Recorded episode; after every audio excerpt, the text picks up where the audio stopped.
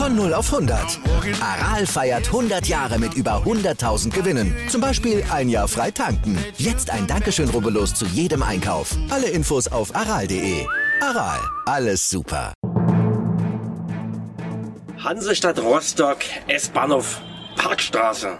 Ein Hauch von Millwall, ein Hauch DDR-Nostalgie. Stendal hat seinen langen, gruseligen Röxertunnel, in dem man sich wüste Fußballschlachten vorstellen kann.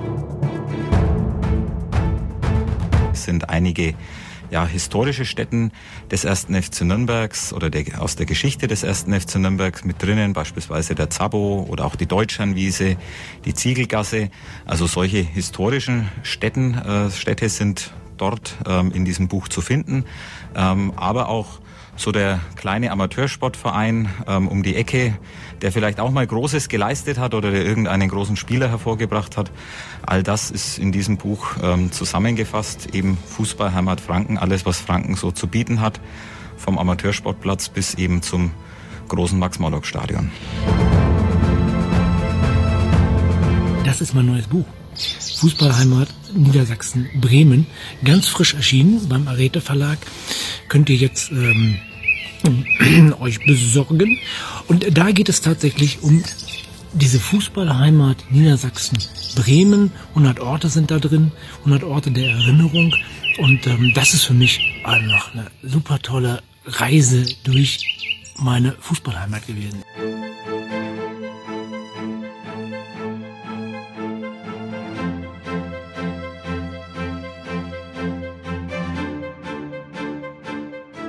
Heute darf ich Christian Becker bei uns begrüßen. Christian Becker ist Chefredakteur Inhaber des Arete Verlags und ich möchte mit ihm über seinen Verlag und die Bücher, die in seinem Verlag herausgegeben werden, sprechen. Zuerst mal Glück auf und herzlich willkommen, Christian. Danke für die Einladung und äh, gleich ein Kompliment zurück. Die Aussprache von Arete war perfekt auf der letzten Silbe. Ich weiß nicht, wo du dir das angeeignet hast, aber du gehörst zu einer Minderheit derjenigen, die das korrekt aussprechen.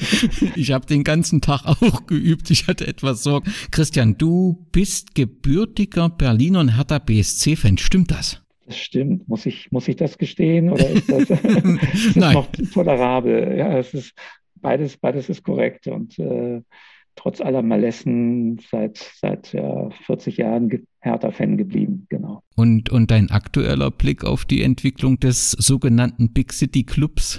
Ja, das ist natürlich etwas, äh, was einem permanent vorgehalten wird, diese eine Aussage von, ich glaube, Klinsmann oder Winterhaus, weiß ich gar nicht mehr. Und ansonsten mag es, glaube ich, keiner mehr hören. Und die momentan geht, glaube ich, einfach nur die Hoffnung, dass diese eine Saison irgendwie noch erstklassig überstanden wird und dann ähm, hofft man, dass sich alles ein wenig zusammen zurechtrückt, ohne den üblichen Berliner Größenwahn wieder zu verfallen. Ja. Aber bist du zuversichtlich mit dem aktuellen Trainer? Ah, ich gehöre nicht zu den Dadaisten, aber oh.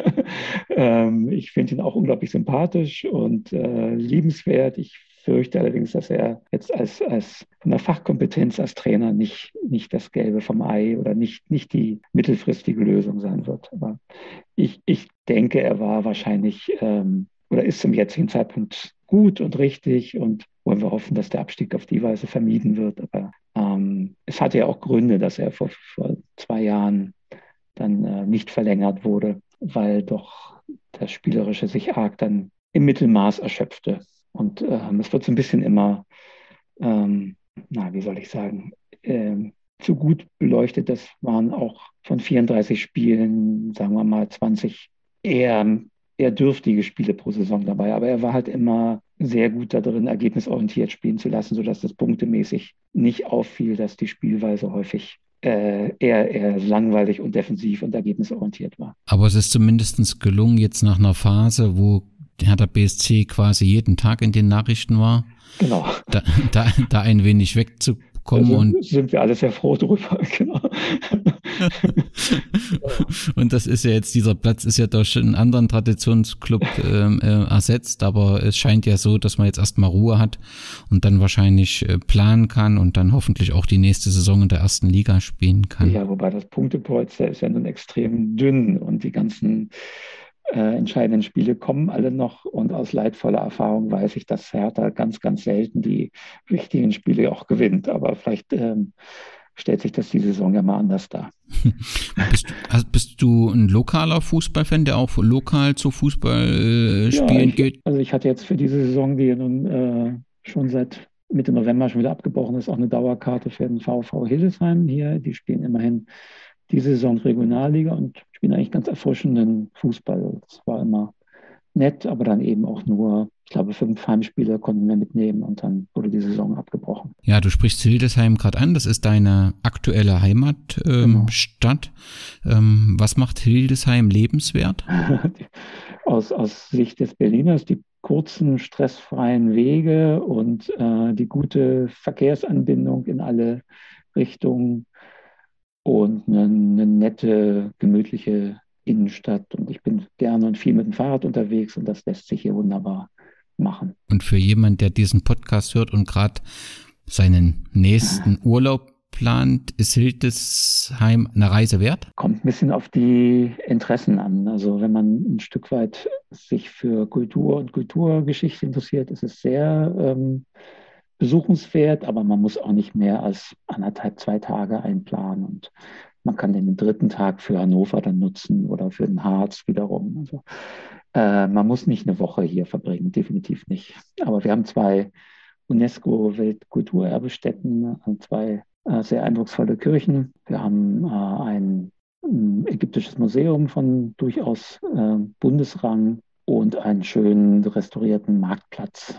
Aber wie gesagt, das kann man alles in einem, anderthalb Tagen erschlagen. Kommen wir zu dir und deinem Lebenslauf. Ich habe gefunden, du hast Geschichtswissenschaften, Germanistik und Sportwissenschaften studiert in, in Niedersachsen. Also äh, erst in Berlin mhm. und dann in, in, Göttingen, aber Germanistik war nur ein Semester. Das macht sich vielleicht gut im Lebenslauf oder ist recht als Verleger, aber ehrlicherweise war das nach einem Semester beendet. Geschichte und Sport waren dann die Fächer, die ich äh, bis zum Ende studiert habe. Und als du das Studium begonnen hast oder während des Studiums, was war der Berufswunsch? Also wo wolltest du hin? Der hatte sich ehrlich gesagt nicht herauskristallisiert. Das waren immer die beiden Bereiche, die mich am meisten interessiert haben. Und ich dachte, wenn ich das, wenn ich mich dafür engagiere, was mich interessiert, dann wird am Ende auch irgendwie ein Berufsbild herauskommen. Also Verlag war immer eine Option gewesen, ähm, aber auch Archiv, Museum, Journalismus, was eben einem so als Geistes- und Sozialwissenschaftler an Optionen verbleibt. Ah, das Ganze fand, fand ja statt von Ende der 80er bis Mitte der 90er. Da war der Arbeitsmarkt deutlich schlechter für Geistes- und Sozialwissenschaftler als, als heute. Und man, äh, einer meiner ersten Professoren meinte, äh, wenn ich ehrlich und offen bin, sollte ich euch eigentlich empfehlen, macht lieber einen Taxiführerschein, als euer Studium abzuschließen. Aber das hat sich dann, glaube ich, bei den meisten von uns dann doch äh, zum Glück noch anders erwiesen. Ja, zum Glück, dass du dem Studiengang treu geblieben bist. Zum Sport nochmal. Du sagst, äh, ähm, Sport ist äh, auch deine Sache, die dich interessiert hat. Hast du selbst eine Fußballerlaufbahn oder eine Sportlaufbahn, weil diese Interesse da ist und ja letztendlich auch ein Schwerpunkt deines Verlagsbildes? Eine Fußballerlaufbahn, wenn man das als Laufbahn bezeichnen kann. Also ähm, lange vereinsmäßig gespielt, noch bis, ich glaube, Mitte der 30, bis ich Mitte 30 war immer mit großem Spaß, aber nie in, ich habe bei Hertha 10 auf meine Jugendzeit gehabt.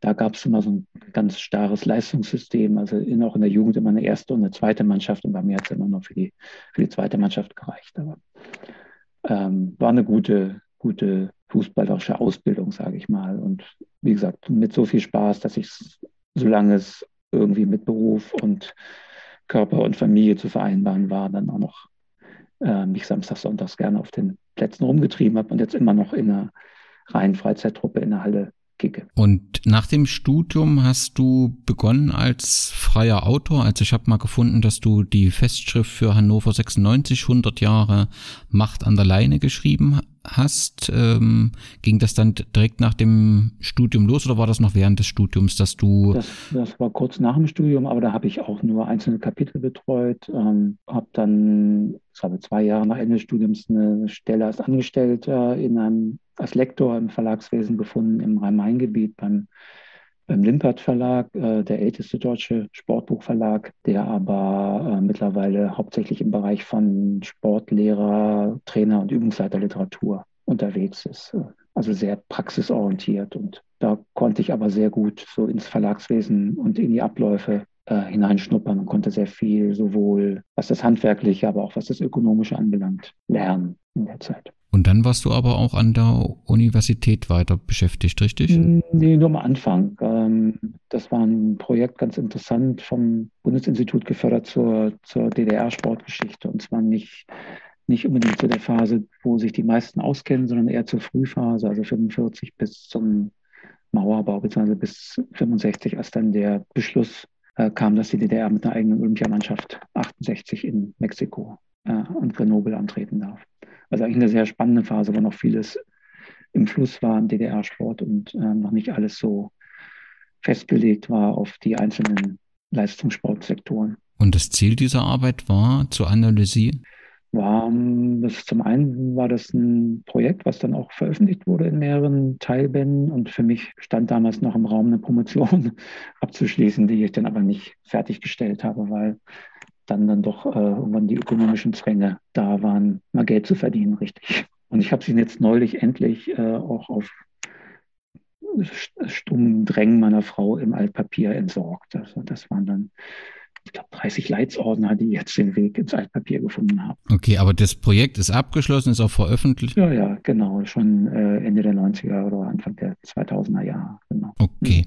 In der Zwischenzeit bis 2010, als es im Hildesheim zu diesem historischen Ereignis kam und du deinen Verlag gegründet hast, da habe ich noch gefunden, dass du, was du auch gesagt hast, dass du äh, Lektor warst und du hast dann im Prinzip als, als Buchmenü Christian Becker im Prinzip für verschiedene Verlage dann einfach die Lektortätigkeit übernommen, richtig? Äh, das war jetzt auch im Anschluss dann wieder an diese Angestellten-Tätigkeit, genau, ja. Das war, das ist auch heute noch ein, ein Standbein von mir, dass ich für andere Verlage wiederum Bücher betreue äh, redaktionell und aber mehr und mehr jetzt diesen, den ART-Verlag aufgebaut habe und ähm, Buchmenü so ein bisschen in den Hintergrund tritt. Und das war 2010 in Hildesheim. Ja, letztendlich, wie kam es dazu, dass du gesagt hast, ich mache jetzt meinen eigenen Verlag, ähm, ich, ich will selbstständig sein, ich will meine Philosophie äh, in den Verlag bringen das ist ja sicherlich erstmal so ein Schritt in die Selbstständigkeit und, und Verlagswesen 2010.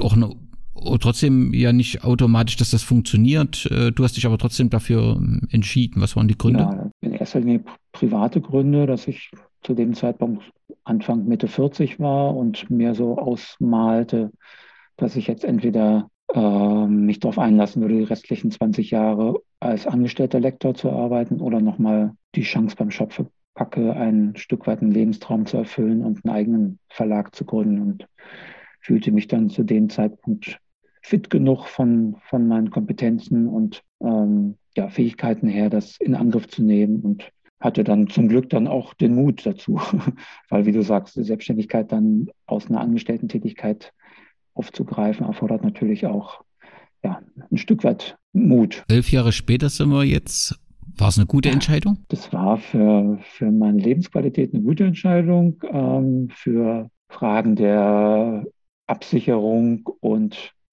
äh, des, des ruhigen Schlafens nicht immer, aber äh, wie gesagt, ich habe es an anderer Stelle schon mal gesagt, äh, ich komme jeden Tag, also ich habe das Glück, dass ich ein externes Büro habe und nicht zu Hause arbeite, fahre jeden Tag mit mit Freude ins Büro und freue mich auf den, auf den Arbeitstag, weil er jedes Mal wieder neu ist und selbstbestimmt ist. Und das weiß ich sehr zu schätzen. Das klingt gut und das, das merkt man dir auch durch und durch an. Der Begriff Kleinverleger, den habe ich gefunden. Ich, ich, ich will das nicht irgendwie böse verwenden, aber was, was, ja. bedeut, was bedeutet das Kleinverleger? Oder was, was, was, was für eine Größenordnung ähm, stemmst du mit deinem Verlag? Ähm, also wir sind im Verlag zweieinhalb Leute, ähm, plus dann mehrere externe Kräfte, die mit uns zusammenarbeiten oder uns zuarbeiten. Ähm, aber mittlerweile haben wir, wenn, jetzt, wenn wir jetzt mal die Zahlenhuberei betreiben, also wir haben über, ich glaube, 130 lieferbare Bücher, inklusive E-Books und ungefähr 15 bis 20 Neuerscheinungen pro Jahr. Ähm, das lässt sich alles managen, weil man oder weil, weil wir halt auf ein gutes externes Team auch zurückgreifen können, die uns an der Stelle unterstützen.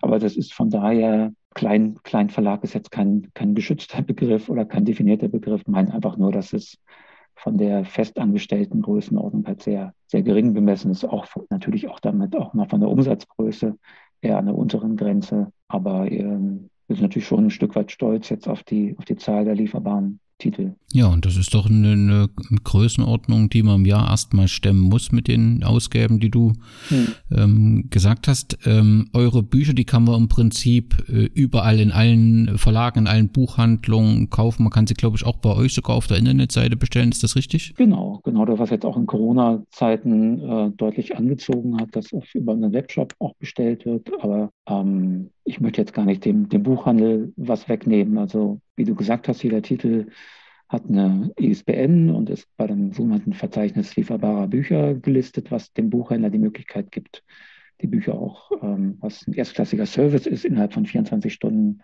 zu bestellen, so dass wenn jetzt ein Interessent in die Buchhandlung geht, ähm, nicht in der Regel nicht länger als ein, zwei Tage warten muss, bis er ein Buch von uns dann in die Buchhandlung bekommt. Aber die Bestellwege sind sozusagen offen. Er kann es online über die großen Online-Buchhändler bestellen. Er kann in seine äh, niedergelassene Buchhandlung gehen oder bei uns über einen Webshop bestellen. Das möchte ich jetzt auch gar nicht vorgeben und ähm, ist uns alles sympathisch. Ja. Ich habe glücklicherweise den Namen richtig ausgesprochen. Ich getraue mir jetzt gar nicht mehr wieder zu machen. Kannst du was zum Hintergrund sagen, wie der Name äh, gefunden? Ja, das war, war so ein übliches Brainstorming mit, mit, in dem Fall mit meiner Frau und sie war über diesen Begriff Arete gestolpert, ähm, kommt, wie man sich jetzt schon denken kann, aus der griechischen Antike und meint eine, eine Tugend, etwas mit handwerklich gut und mit Hingabe zu produzieren und ähm, wurde sogar, wird auch mit, mit Sport in Verbindung gebracht. Ähm, gibt eben einmal den, den eher leistungsorientierten Sportbegriff und einmal den, der eher darum kreist, dass man etwas von sich heraus intrinsisch, wie man so sagt, motiviert, ähm, bewerkstelligt oder vollbringt, wo jetzt vielleicht nicht unbedingt ähm, das Ergebnis im Mittelpunkt steht, sondern eher der Prozess. Aber das ist jetzt, klingt jetzt esoterischer, als es gemeint ist. Also, aber es, es kommt, wie gesagt, aus der Antike und meint eine Tugend, die auf Aristoteles zurückgeht. Ja, und wie ich finde, ein besonderer und sehr passender Name. Ja. Mit dem handfesten Vorteil, dass man mit A im Alphabet immer weit vorne steht. bei allen, bei allen Verlagslistungen. Genau. Und wenn man sich in so eine Selbstständigkeit begibt, in so einen Verlag, dann ist natürlich die Startphase immer besonders aufregend und besonders mhm. herausfordernd. Wie verlief bei dir der Stadt? Ich habe äh, was gelesen von, von einer Ausstellung, die du in Berlin geplant hast, die alles andere als, als gut lief. Und ich nehme an, da ist dein ja, da hattest du schwierige Nächte und da hattest du große Schlaflosigkeit, aber so insgesamt, wie, wie lief der Start? Ähm, na, man hat in Deutschland das Glück, dass man so, einen, so einen Gründungszuschuss kriegt, der bemisst sich am letzten Festgehalt oder festen Lohn, den man hatte, ist quasi in Höhe des, des Arbeitslosengeldes und ähm, das hat mir den Einstieg erleichtert. Ich weiß von vielen anderen Gründern, die auch ohne diesen Existenzgründungszuschuss das nicht, nicht gewagt hätten.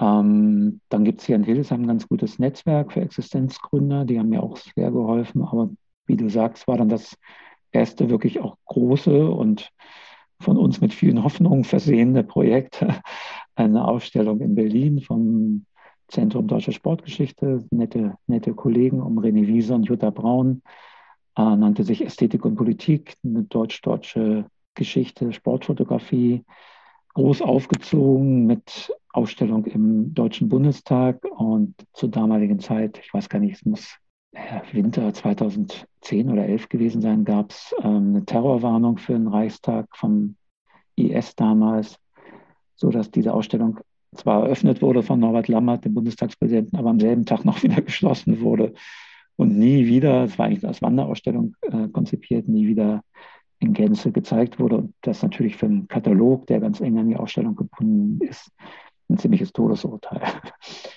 so dass wir bis heute auf, ich glaube, 700 von den 1000 Exemplaren sitzen und mittlerweile kostet der Katalog, der wirklich, wie ich finde, ganz objektiv finde, opulent und ästhetisch gelungen ist, ähm, ich glaube, jetzt für 12 Euro mittlerweile zu haben ist. Also wenn ich auf, über, die Stelle Werbung machen kann, ähm, ist das immer noch ein schönes Geschenk, ein zeitloses Geschenk für sporthistorisch Interessierte oder jemand, der sich für Sportfotografie interessiert. Ja, in der Zwischenzeit hast du, ähm, glaube ich, drei Schwerpunkte im Verlag. Also was habt ihr für Themen?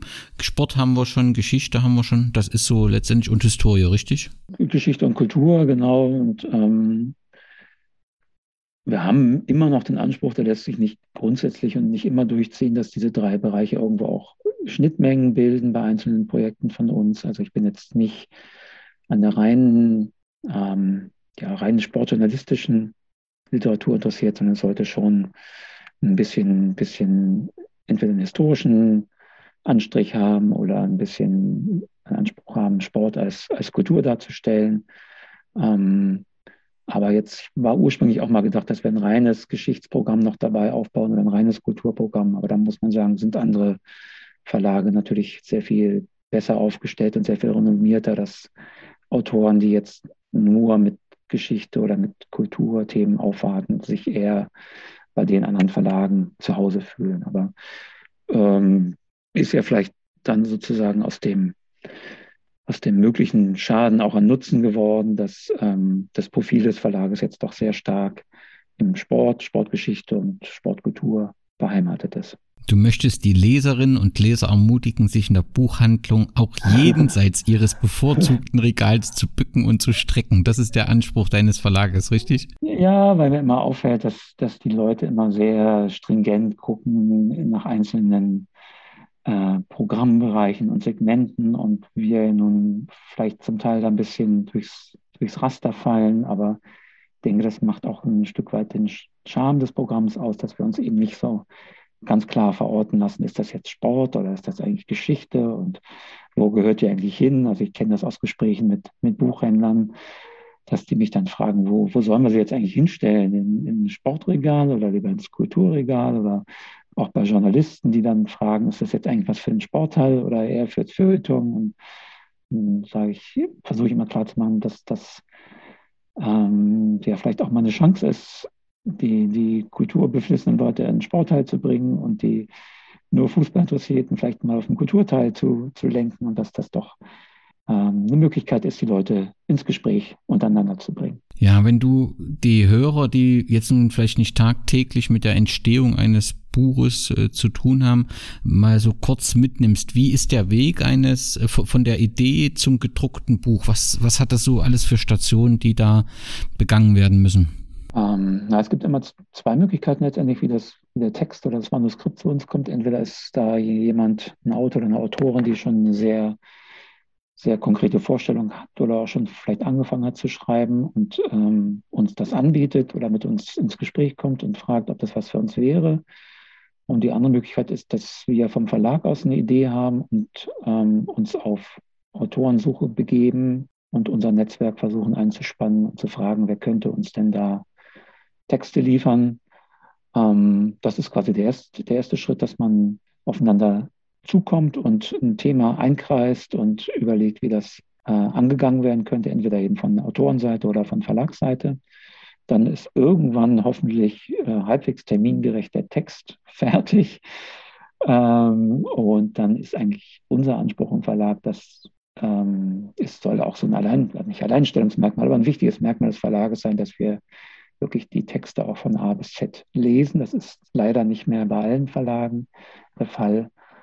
Ähm, und dann auch nochmal im, im Dialog vielleicht einzelne Defizite ähm, und Stärken des Manuskripts mit dem Autor, der Autorin angehen dann hat man irgendwann, wenn ich jetzt einfach, du unterbrichst mich, wenn es jetzt gerade ein bisschen zu langatmig ist. Nein, es ist nicht irgendwann, irgendwann eine gemeinsam verabschiedete Textfassung und diese Textfassung ist ja dann erstmal noch völlig unlayoutet als, als Word-Dokument oder einem anderen Textverarbeitungsprogramm und geht dann an unsere externe Layouterin, Grafikerin, die den Text äh, aufhübscht, je nachdem, ob es jetzt ein reiner Textband ist, wird sie sich eben an die textliche Gestaltung machen, ansonsten das verbinden mit Gestaltungselementen, Abbildungen, äh, Tabellen, ähnliches. das kann ich nicht. Ich bin eher der, der Textmensch und bin dann immer froh, wenn da jemand ein ganz anderes Auge drauf hat, einen anderen Blick drauf hat und bin dann immer ganz erstaunt, was sich alles dann noch rausholen lässt an Gestaltung. Und ähm, das gebe ich gerne nach außen und lasse mich dann auch überraschen, was da alles möglich ist. Und ähm, das geht dann so weit, dass die Grafikerin, die Autorin am Ende eine fertige Druckdatei erzeugt, die wiederum von uns in die Druckerei gegeben wird. Das ist technisch heute alles sehr viel leichter als noch vor 10, 20 Jahren. Kann zum Glück auch gar nicht mehr so viel schief gehen, wenn man am Ende dann eine Druck-PDF äh, in die Druckerei gibt. Da gibt es dann auch nochmal Kontrollwege von der Druckerei zum Verlag. Und dann muss man oder freut man sich, wenn dann drei, vier Wochen später das, die fertigen Kartons bei uns eintreffen. Also der Großteil trifft schon gar nicht mehr bei uns ein, sondern wir sind jetzt mittlerweile, haben doch eine so eine Größenordnung erreicht, dass wir eine sogenannte Auslieferung haben, die für uns die ganzen Vertriebswege und ähm, die Logistik übernimmt und auch das ganze Rechnungswesen, dass wir da das nicht mehr bei uns auf dem Tisch haben. Und dann ist es in der Buchhandlung, beziehungsweise kann es über eine Buchhandlung bestellt werden innerhalb von 24 Stunden.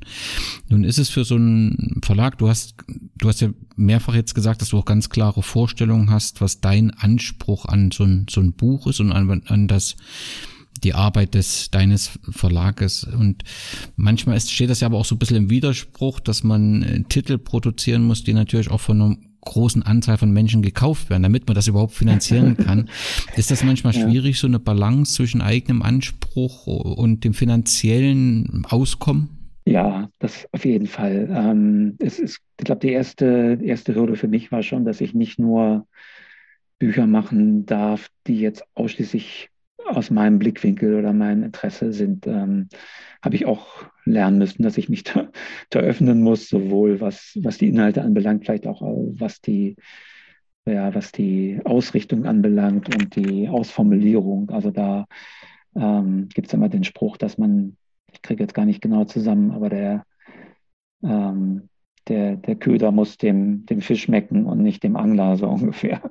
In die Richtung geht das. Und ähm, aber ich, nichtsdestotrotz machen wir jetzt nichts, von dem wir nicht auch in irgendeiner Form überzeugt werden. Also wir machen jetzt zum Glück nicht, nicht irgendwas nur des reinen Umsatzes wegen. Das, das ist immer eine, eine Mischkalkulation im Verlag. Also es gibt Titel, ähm, die so gut laufen, dass sie dann die anderen Titel, die unter den Erwartungen bleiben, mitziehen. Aber es ist, also von vornherein mache ich jetzt keine Titel nur des Umsatzes wegen, aber auch keine Titel nur des Buches wegen. Also diese Bücher sollen sich schon auch vom Anspruch her auch kommerziell äh, selbst ökonomisch selbst tragen können. Also das wird ist nicht immer erfüllt, aber es sind jetzt keine Titel dabei, die, die von vornherein nur aus Liebhaberei gemacht werden. Es haben auch alle einen, einen ökonomischen Anspruch.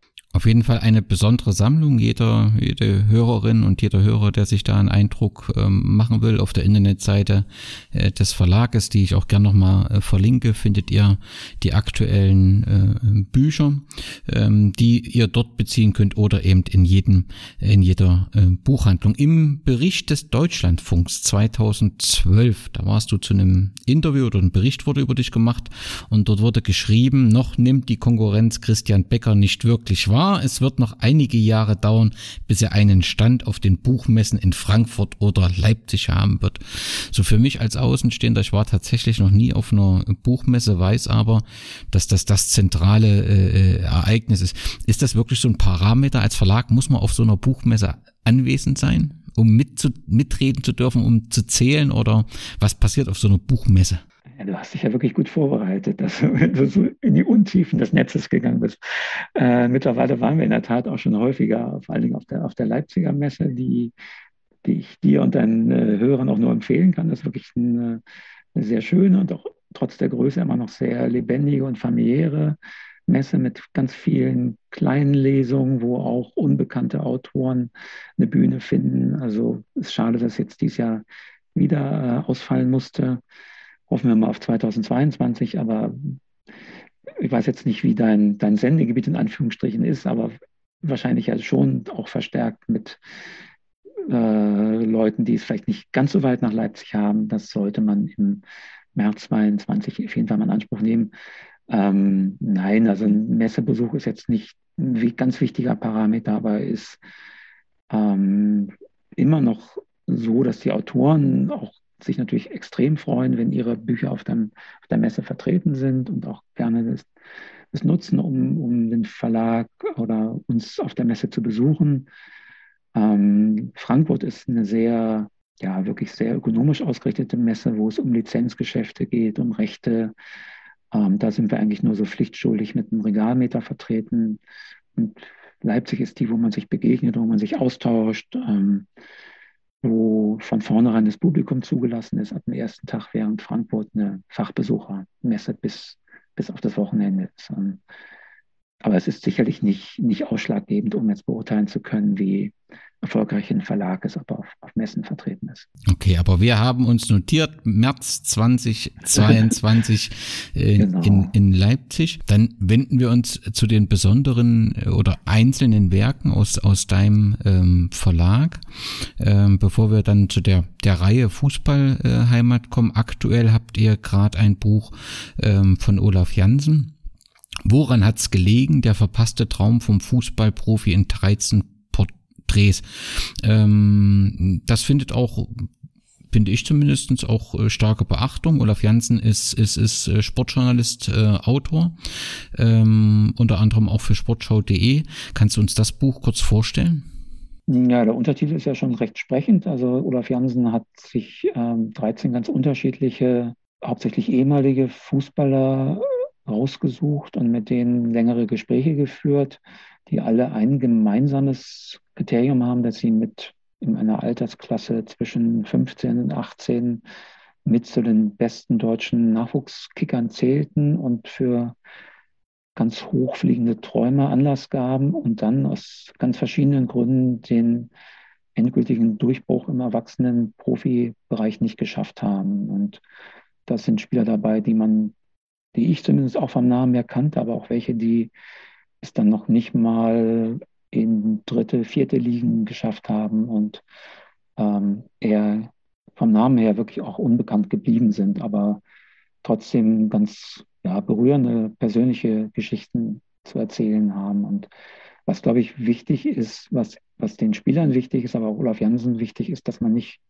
den Aspekt des, des Scheiterns da in den Vordergrund stellt, sondern sich einfach mal anschaut, wo, wo vielleicht auch ähm, Jugendliche nicht ausreichend unterstützt worden sind oder wo Fehler im System liegen, dass, dass äh, die Spieler trotz all ihres Talents und all ihrer Anlagen ihre Träume eben nicht verwirklichen konnten. Wobei jetzt manche dann auch im, im Nachhinein ähm, sagen, dass, dass, manches, dass es vielleicht auch ihr Gutes hatte, dass sie den, den Sprung ins Profi-Dasein nicht geschafft haben, sondern gezwungen waren, dann mit 19, 20 äh, ganz andere Berufs, Berufsweg einzuschlagen. Ja, und ein, ein zweites Buch, was ich nochmal besprechen möchte oder erwähnen möchte, ist von Hans-Peter Hock, der Dresden Football Club und die Anfänge des Fußballs in Europa. Das ist ja schon äh, ein besonderes Werk, weil letztendlich äh, er, er in Braunschweig und Dresden erstmal für Porträten äh, sorgt, weil er eben äh, sagt, also ähm, das erste Fußballspiel, deutsche Fußball nach den gültigen Regeln wurde in Lüneburg ausgetragen. Genau, das hat damals für ziemliches Aufsehen gesorgt und äh, ja regelrecht zu einem Städtestreit, wie, wie, du es schon so andeutest. Ähm, ja, also Hans-Peter Hock ist ein ganz akribischer äh, Rechercheur und ähm, dem ist da eine, ich glaube, das war damals ein englische, englisches Magazin in die Hände gefallen, was ihm als Beleg dafür dient, dass in Lüneburg eben das erste Fußballspiel stattgefunden hat. Und er ärgert sich zu Recht darüber, dass ähm, selbst ja, Fußballhistoriker oder Sporthistoriker zum Teil etwas unsauber arbeiten und nicht unterscheiden zwischen Rugby und Fußball oder Spielen mit Aufnehmen des Balles und ohne Aufnehmen des Balles sodass da jetzt auch neuerdings wieder mal so journalistische Schnellschüsse gekommen sind, die wieder äh, andere Thesen vertreten. Ähm, aber da ging es eben dann um, um Rugby und nicht um Fußball, wie wir es heute kennen, nach den FA-Regeln. Ja, und das ist ein, ein, ein Buch in deinem äh, Verlag, was auf jeden Fall äh, immer wieder in dem Zusammenhang erwähnt wird als, als, als Quelle und dafür viel Beachtung gesorgt hat.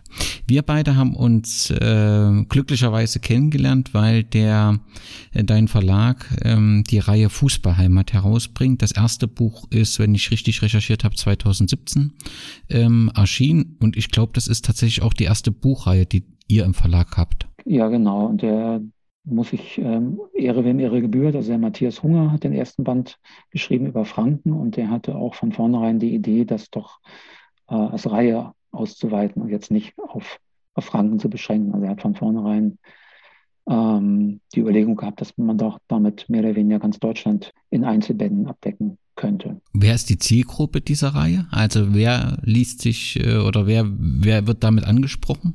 Ja, das ist äh, Fluch und Segen der Reihe zugleich. Es gibt nicht eine ganz eindeutig definierte Zielgruppe. Also wir haben ja auch im Vorgespräch ein bisschen diskutiert. Also es gibt natürlich zum einen diejenigen, die Ground suchen, äh, vielleicht auch vergessene Arenen über diese Reihe finden, aber es gibt genauso diejenigen, die gar nicht vorhaben, diese Region zu bereisen, aber sich für den Fußball in der Region interessieren oder für Anekdoten und Erinnerungs- Orte, Geschichten aus der Region. Also es, glaube ich, hat mindestens zwei oder drei Zielgruppen. Ähm, es gibt auch die, die über den Bereich Identität und Heimat, äh, glaube ich, an die Reihe gekommen sind, die auch ein Stück weit dann stolz sind zu lesen, was alles sich in ihrer Region historisch und heute abspielt. Ähm, es gibt die reinen Fußballinteressierten, die, die eben auch an, an den statistischen gibt jetzt keinen eigenen Statistikbereich in den Büchern, aber findet sich natürlich immer wieder in jedem Einzelbeitrag ähm, was zur Fußballstatistik wieder. Von daher ist das äh, auch für uns jedes Mal wieder ein, eine gewisse Schwierigkeit, dann die Zielgruppen ganz genau beim, beim Marketing oder bei der Werbung anzusprechen. Und ähm, wir versuchen dann immer auf ganz verschiedenen Kanälen die Leute zu erreichen wissen aber auch letztendlich nicht, natürlich nicht hundertprozentig, wer die, wer die Bücher kauft und liest.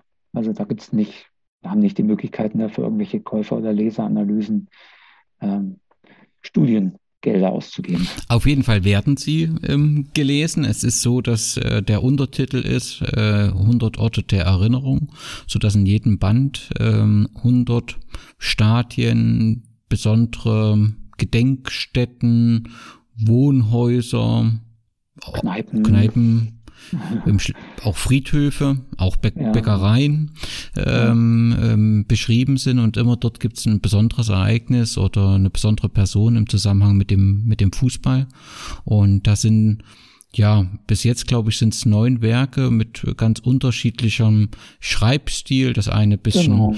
äh, äh, mehr so lustiger, das andere mehr faktenbasiert. Das ist sehr individuelle Werke rausgekommen und man hat dann immer so eine A5-Seite mit der Beschreibung des Ortes und dann nochmal die Seite mit einem optischen Eindruck, so dass man ja, die Region auf jeden Fall nie vollumfänglich, weil es natürlich in allen Regionen mehr als 100 Orte gibt, aber man hat dann schon immer auch Orte, wo man sagt, ups, das habe ich gar nicht gewusst dabei. Hm. Genau, und also auf der rechten Seite, wo das Bild abgebildet ist, gibt es dann immer noch die Möglichkeit, äh, vier sogenannte harte Fakten äh, zu bringen. Das erleichtert dann auch, wenn man jetzt als Tourist oder als Besucher unterwegs ist, den, den Ort auch definitiv aufspüren zu können finden zu können. Oder es gibt dem Autor die Chance, Dinge, die er jetzt im Fließtext links nicht unterbringen konnte, dort nochmal aufzuspießen. Und wie du sagst, das, ähm, wir haben ganz bewusst jetzt das Konzept für die Autoren nicht ganz starr gehalten, sondern äh, jeder Autor, der ein Einzelband betreut, soll sich da auch äh, wiederfinden in seinem Schreibstil, sodass, wie du es schon erwähnt hast, das von sehr faktenorientierten Beiträgen zu eher anekdotenreichen bis zu leicht humoristischen Einsprengseln möglich ist. Also da soll sich auch jeder Autor ein Stück weit ausleben können. Das ist schon, ich weiß, das ist genug Arbeit und dann soll er auch ein bisschen Freude am Schreiben wenigstens haben und das spiegelt sich sicherlich in den Texten und dann auch beim Leser wieder. Ja, und eine bunte Mischung an Autoren, ob es nur Hardy Grüne ist, der vielen natürlich bekannt ist, Marco Bertram, Bernd Sauter, also eine äh, ne, ne Mischung und sehr individuelle, also auch wenn die Reihe natürlich eine gewisse Konstant hat, sind es trotzdem sehr individuelle Werke. Wenn ich richtig informiert bin, sind neun Bücher bisher erschienen. Mit Franken hat es, glaube ich, begonnen. Das ist das, was du angesprochen hast. Dann äh, München gefolgt, Württemberg, Pfalz, Mecklenburg, Niedersachsen, Bremen, Brandenburg, Schleswig-Holstein und Hamburg. So ist aktuell die Situation. Die Werke können über die jetzt schon mehrfach erwähnten Wege ähm, bestellt werden. Es gibt auch die Möglichkeit, da äh, auf der Verlagsseite so eine Leseprobe sich anzugucken, um da ein bisschen einen Eindruck äh, zu bekommen. Welche äh, Ausgaben sind, sind demnächst geplant? Äh, gerüchteweise wurde mit Thüringen zugetragen. Weiß nicht, weißt, weißt, du mehr dazu zu Thüringen? Genau, wir, wir hoffen, dass äh, Thüringen, da arbeiten wir intensiv äh, dran und, und sehen zumindest schon irgendwo am Horizont äh, die Ziellinie. Und ich weiß man denn, in welchem Stil Thüringen gehalten sein wird? Naja, das ist äh, tatsächlich mehr dieser faktenbasierte äh, ähm, äh, Stil. Ähm, ich ich habe ja immer wirklich die Fußballheimat Württemberg sehr gern gelesen, aber äh, das muss man können und das ist schon ein ja. besonderer Autor, der das wirklich besonders formuliert hat. Aber es gibt in, in Thüringen so viel äh, Fakten, die so ein bisschen äh, verschwunden sind, insbesondere durch den politischen Umbruch, wo es Zeit wird, die mhm. wieder hervorzuholen und auch mal zu zeigen, ähm, was das für ein fantastisches Fußballland ist, auch wenn das rein ergebnistechnisch gerade nicht so gut aussieht, aber die das steht nicht im Mittelpunkt. Ja, die, genau. Ganz im Gegenteil, ich habe das Gefühl, je, je Erfolg lose eine Region, desto besser geht die Reihe. Das sind dann optimale Voraussetzungen. Nein, das ist äh, wirklich ein äh, fantastisches äh, Fußballland, das muss man sagen, mit so viel äh, Ehrgeiz dort, äh, auch in den kleineren Vereinen, auch die Tradition wird versucht wird zu, zu, zu leben. Also wenn ich da immer wieder an das ähm, Waldstadion Kaffeetälchen äh, denke und äh, wenn wir irgendwann mal eine Lesung machen und das wieder möglich ist in einer Gemeinschaft, dann hatte ich mich auch schon mit dem Autor aus Hessen äh, verständigt, dass wir dort eine gemeinsame Lesung machen wollen. Da werden wir dich auf jeden Fall äh, einladen, weil äh, das ist einfach wirklich toll, auch mit wie viel ähm, ja, Energie äh, ehrenamtlich hier der Fußball ähm, gepflegt und gef gefördert wird. Hessen also ist mir noch, äh, dass das Hessen wird, wird dies Jahr auch erscheinen und ähm, Rheinland und Ruhrgebiet ist in der Pipeline für vermutlich dieses Jahr und Saarland dann mit einem sehr guten Autor fürs Frühjahr 2022. Na, das klingt doch äh, fantastisch. Ein paar, paar blinde Flecken haben wir dann immer noch, wie man unschwer erkennt. Also Sachsen steht dann immer noch aus, zum Beispiel Sachsen-Anhalt.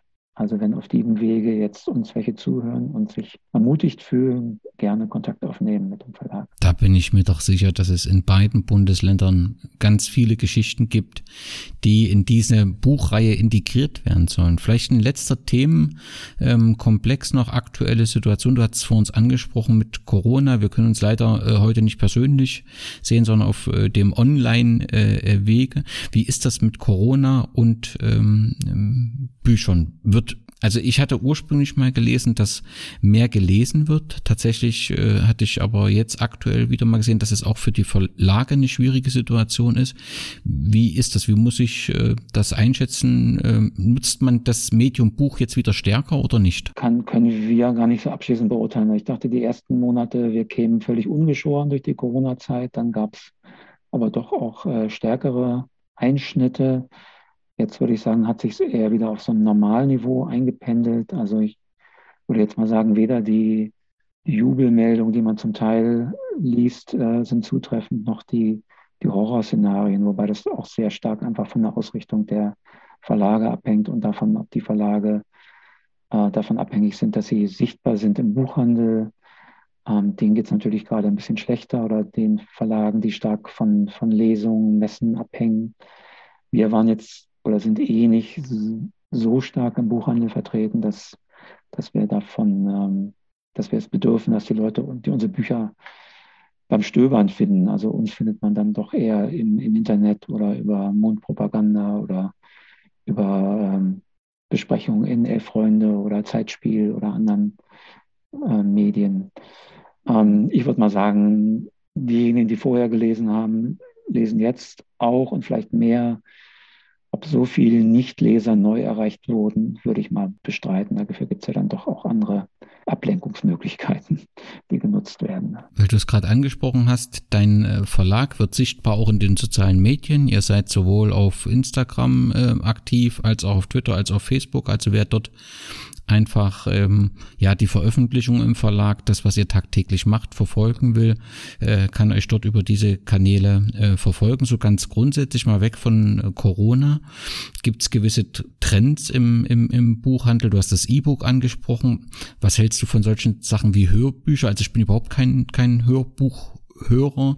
Ist das eine Entwicklung, ja, in, in Bereich, der so eine feste Konstante ist, die es einfach jetzt gibt? Nimmt das zu, nimmt das ab? Was hat so für gibt so aktuell für Entwicklungen im, im Bereich des Buches? Ähm, das nimmt schon zu. Ähm, also die jüngere Generation ist, glaube ich, jetzt mehr als ein Vorteil. Die sind einfach auch gewohnt, kleinere Einheiten zu konsumieren, ähm, so dass jetzt die Verlage Erfolg haben oder viel Verlage dahin gehen, ähm, selbst größere Werke dann in kleineren Hör- oder Leseeinheiten zu verpacken, die man dann eben in der U-Bahn oder auf dem Weg zur Arbeit nebenbei ähm, konsumieren kann. Ähm, ich glaube, das wird ein, ein Trend sein, dass äh, Verlage versuchen jetzt auch ganz bewusst Bücher von 100, 120 Seiten herauszugeben, weil man das Gefühl hat, dass die Aufmerksamkeitsspanne bei den jüngeren Generationen geringer geworden ist und dass man sie eher über so kleinere Einheiten anfüttern kann. Ähm, ich glaube, das ist ein Trend, was man sich auch so ein bisschen abgeschaut hat von, von ähm, Netflix und von Streamingdiensten, dass man auch so ein bisschen ins Serielle geht. Ähm, und das, das ist zumindest das, was uns auch als in irgendwelchen Fortbildungsveranstaltungen, die man als Verleger besucht, mitgeteilt wird, versuchen sie alles in Storytelling auszudrücken. Also selbst das trockenste, selbst der trockenste Stoff soll noch möglichst als Story rübergebracht werden ähm, ja, muss man schauen, ob das, ob, äh, ob das trägt und ob das für alle, für alle Formen auch überhaupt möglich ist. Ja. Was aktuell halt ein bisschen schwierig ist, ist das ganze Thema Lesung, was immer schon eine besondere Atmosphäre ist. Ich finde gerade so die Fußballbücher in den Fanprojekten, das hat immer ja eine besondere Atmosphäre, wenn man natürlich vermeintlich erstmal der Fußballfan und das Buch, das passt doch überhaupt nicht, der will doch nur Randale und so weiter, um die Vorteile zu prägen. Nee, das ist immer eine ganz schöne Diskussion, ergibt sich dann in den, in den Fanprojekten über das jeweilige Buch.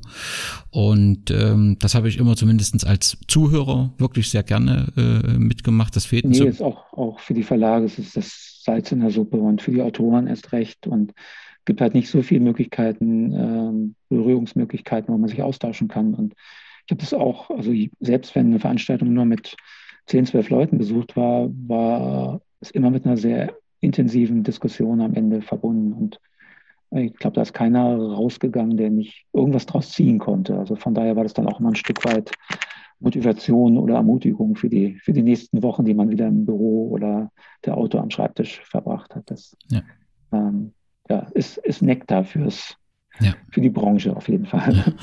Viele versuchen oder einige versuchen es einfach in der Zeit jetzt natürlich mit, mit, mit YouTube oder Facebook mhm. oder Insta-Videos. Äh, ähm, das gibt natürlich auch ein bisschen eine Interaktion, kann natürlich diese Atmosphäre nicht ersetzen. Umso schöner wäre es, wenn wir dort auf den Weg kommen, äh, dass wir den Virus äh, verweisen und dass wir uns endlich wieder äh, in den Fanprojekten oder zu Lesungen ähm, sehen können. Christian, ich bin dir ganz herzlich dankbar für den Einblick, den du uns in, in deinen Verlag gewährt hast und äh, ja auch dankbar für diese Arbeit, denn ähm, die Fußballheimaten, also äh, dankenswerterweise habe ich zwei bekommen vor dem Buch und weitere habe ich bestellt, weil das wirklich äh, ganz fantastischer ähm, Lesestoff ist. Ich kann das nur dringend äh, empfehlen, also nicht nur Groundhoppern, sondern auch Fußballfans, weil dort ganz wunderbare Geschichten ja. gefunden worden und dargestellt werden und äh, empfehle euch eben all diejenigen, die sich etwas über den Tellerrand äh, äh des Fußballs ja. informieren wollen, wirklich mal einen Blick auf die Verlagsseite. Äh, und ich freue mich natürlich dann, wenn wir hoffentlich äh, in diesem Jahr dann oder sicherlich in diesem Jahr unsere gemeinsame Arbeit zum Erfolg führen und vielleicht ist es dann irgendwie möglich, dann doch mal vor Ort zu lesen oder spätestens dann im Sommer nächsten Jahres im Waldstadion Kaffeetälchen. Dann drehen, drehen wir die Rollen um, dann befrage ich dich. dann, äh, dann, musst du mir Auskunft geben.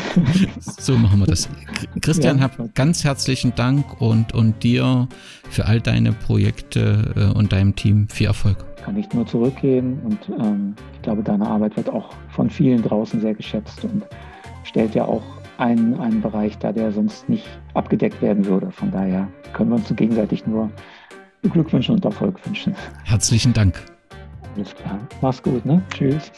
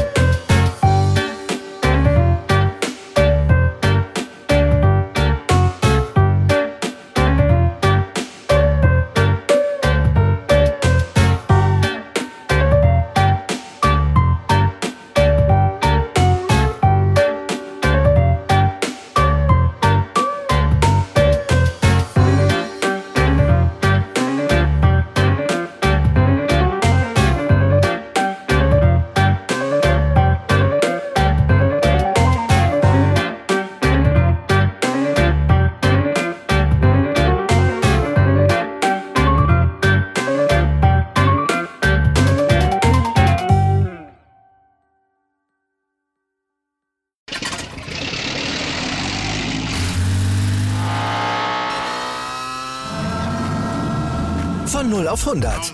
Aral feiert 100 Jahre mit über 100.000 Gewinnen. Zum Beispiel ein Jahr frei tanken. Jetzt ein Dankeschön, rubbellos zu jedem Einkauf. Alle Infos auf aral.de. Aral, alles super. Ich habe mich natürlich schockverliebt, weil die war wirklich ganz, ganz klein. So begann die Mensch-Hund-Beziehung zwischen Christina und Tierschutzhund Frieda. Und wie es danach, nach dem ersten Moment der Verliebtheit, so weiterging und welche Klippen es danach zu umschiffen galt, das hört ihr in der neuen Ausgabe von Iswas Dog, dem Podcast für harmonische Mensch-Hund-Beziehungen. Iswas Dog? Mit Malte Asmus. Überall, wo es Podcasts gibt.